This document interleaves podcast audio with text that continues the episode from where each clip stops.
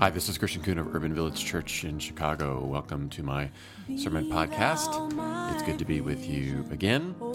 We are starting a new sermon series here at uh, our church called Full Disclosure, and I'll talk about that in a second. But before we get into that, I want to read the passage that we'll be focusing on today. This comes from the book of Romans, chapter 7, verses 9 through 25. Hear these words. I was once alive apart from the law, but when the commandment came, sin revived, and I died. And the very commandment that promised life proved to be death to me.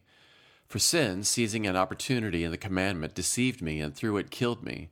So the law is holy, and the commandment is holy and just as good.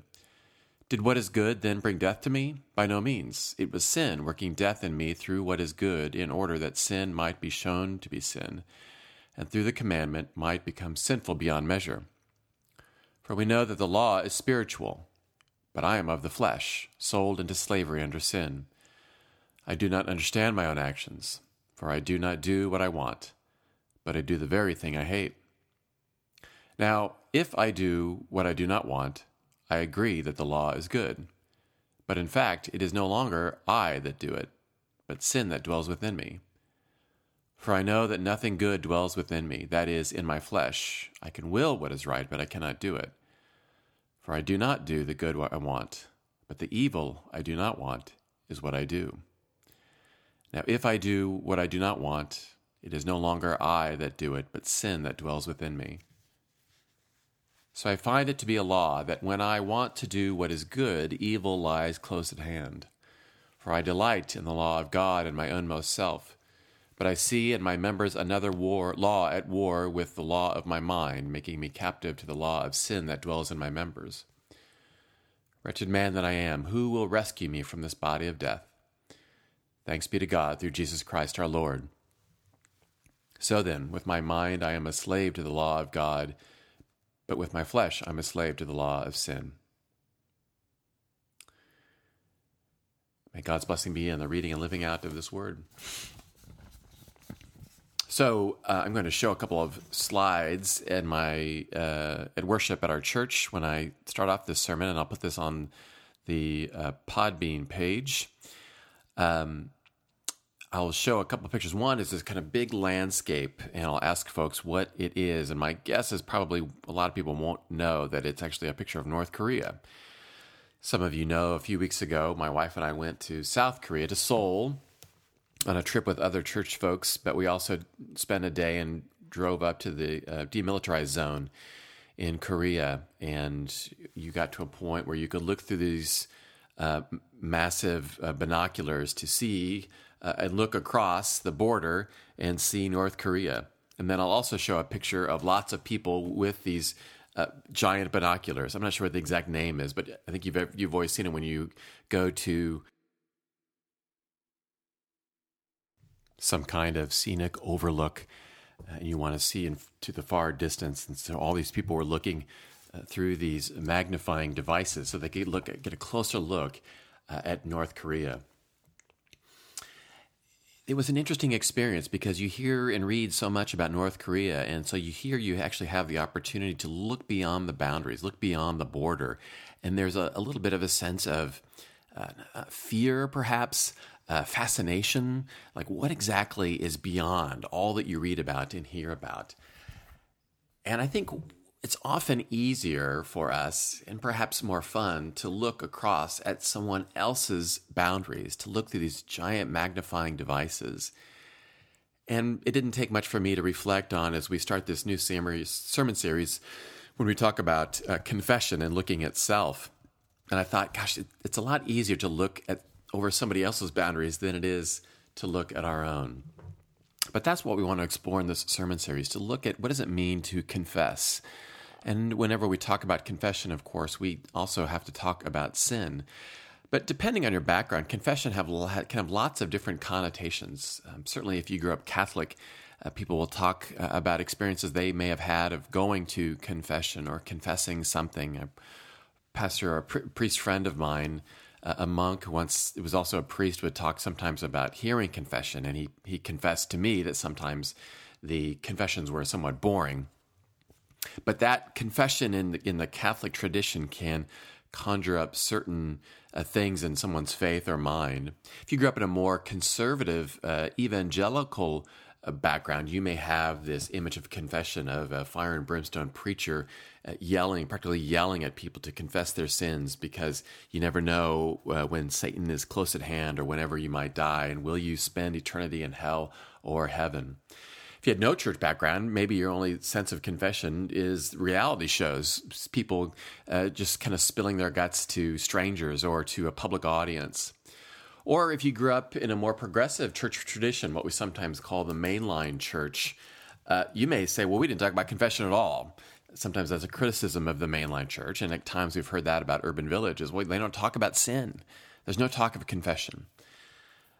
And I'd like to think that we do talk about those things, but we wanted to spend some time in reflecting on it a little more deeply. So, as I noted, when we talk about confession, we also have to talk a little bit about sin. And as I've talked about sin in the past, I've talked about it in different ways. I've mentioned in groups and in sermons that uh, perhaps the most common Hebrew word in the Old Testament for sin is a word called chata'ah, which means to miss the mark. Sin is also defined in lots of different ways. The uh, theologian and uh, Anglican priest N.T. Wright talks about sin as a force opposed to God's creation. Here's a quote He said, Sin is bent on spoiling the world God made, the humans reflect his image, and the chosen people called to be the agents of redemption. A force opposed to God's creation, bent on spoiling the word God made, world God made. I was also reminded this week of another way of describing sin uh, this is by an author named Francis Spufford, and he came up with uh, a way of interesting way of describing it. He said this is the sin is the human propensity to f things up, and of course he doesn't use the word f or just the letter f. He goes into the word that I'm sure you can imagine. So there is this force, this something that compels us to do and to act in ways that are opposed to what God desires for us. And Paul, in this passage from Romans, kind of highlights this. Verse 15, he says, I do not understand my own actions, for I do not do what I want, but I do the very thing that I hate. Now, it's important to note there are scholars disagree about what Paul is talking about here. Some a few say that Paul is talking about himself, like Paul is talking about his own actions. Others say actually Paul is speaking for larger groups of people. So one scholar talked about that Paul is actually speaking on behalf of Israel, that when Paul is talking about the first person, he's really talking about that Israel is the one that is doing the things that they don't want, or just general humanity uh, before the fall in Genesis. Um, or I should say, after the fall in Genesis, this is humanity. We do not do the things that we want, but we do the things that we hate but I think we can all relate to sometimes we just we can't explain it, but we just are compelled to do something that in our minds know we're not supposed to, and yet something just moves us to do so. I laughed this week. Our director of discipleship, Aaron James Brown, posted a picture of her dog Walter, and Aaron had just made uh, 48 cookies and had laid them out on our counter to cool. And she noted and put a picture up on the internet. This is Walter after having eaten 47 of those 48 cookies. And I think we can perhaps laugh at dogs thinking, oh, dogs, they just can't control themselves, can they? But if we're honest with ourselves, we realize that we are not too far removed from the same thing ourselves. Like we know we shouldn't do this, but yet it just is so tempting, and I have to go and continue to do these things. So, in reflecting on this, reflecting on sin, and talking about confession, I think it's important for us to think about confession not just as something that we go and say to a pastor or a priest, and not even just something that we do to God, but first that we confess to ourselves, that we do some real self reflection and confession. There's a really great quote from uh, another scholar named Carl Holladay, who's a professor of New Testament at Emory University. And in reflecting particularly on this passage, he says that the force of Paul's remarks here is clear we cannot explain our moral dilemma by harping on the deficiencies of the law. The place to begin is with honest introspection, with a true understanding of the human self.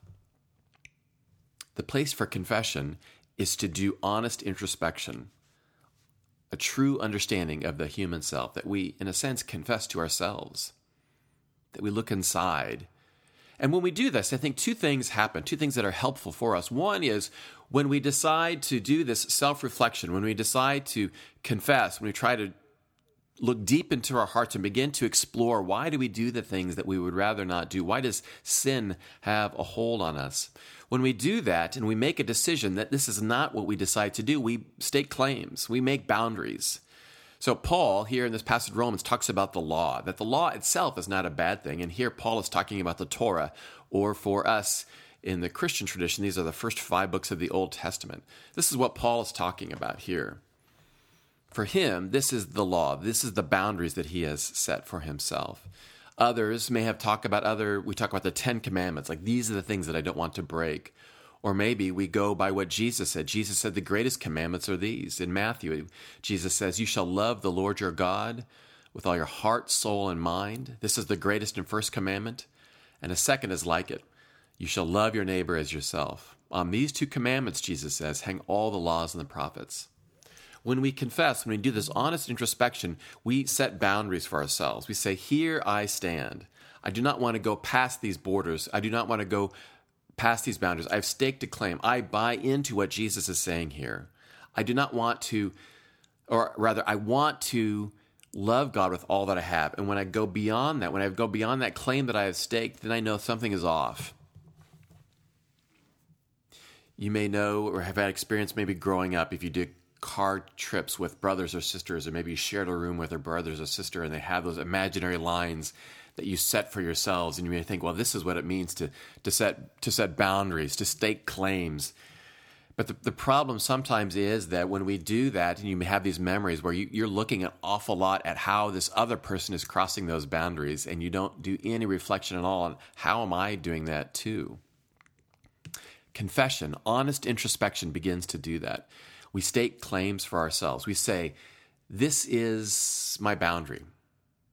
This is the law, and this is good, loving God with all that I am, loving neighbor as self. This is where we are. And when we make that decision that we want to do this kind of confession, we want to come out or confess to self, we have to state claims. What does that mean? What are the boundaries that we set for ourselves?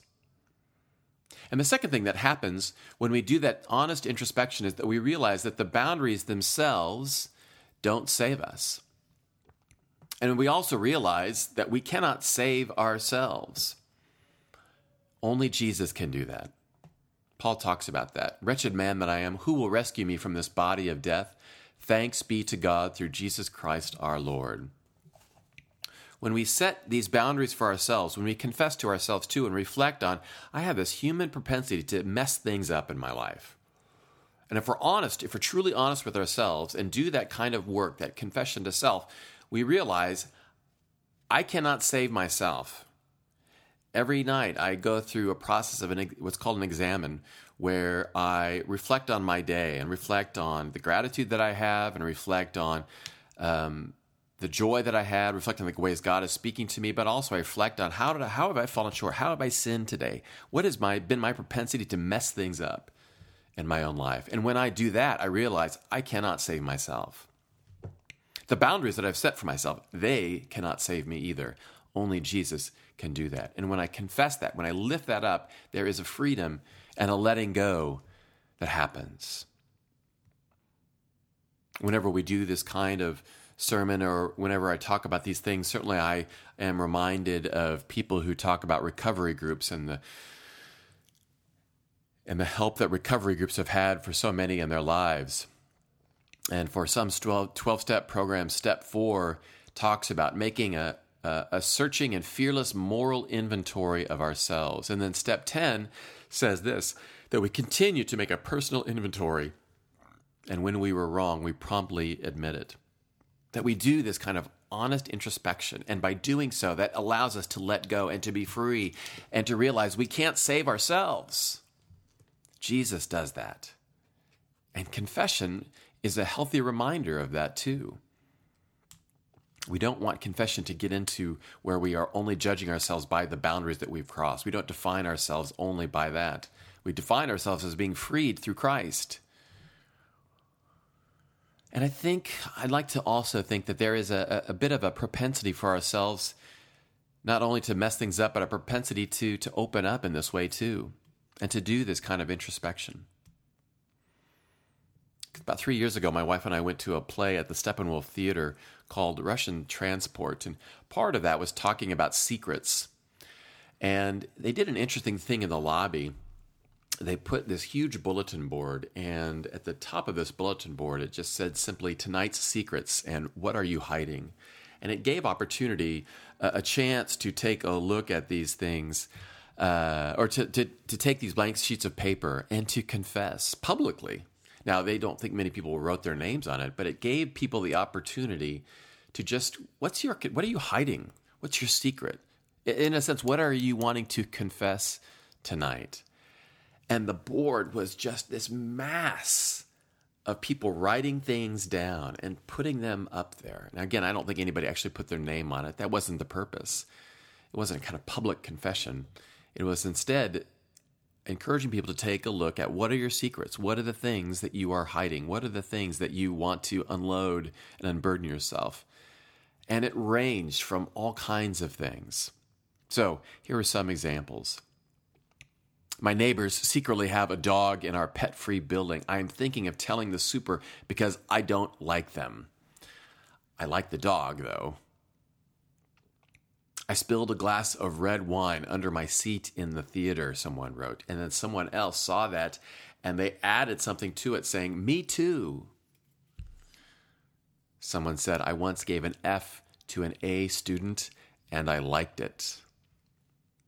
Someone wrote, I'm lying to my wife. I'm gay. And someone wrote, Sometimes I hate my husband. all of these different things, people writing this down and going through this process of this honest introspection.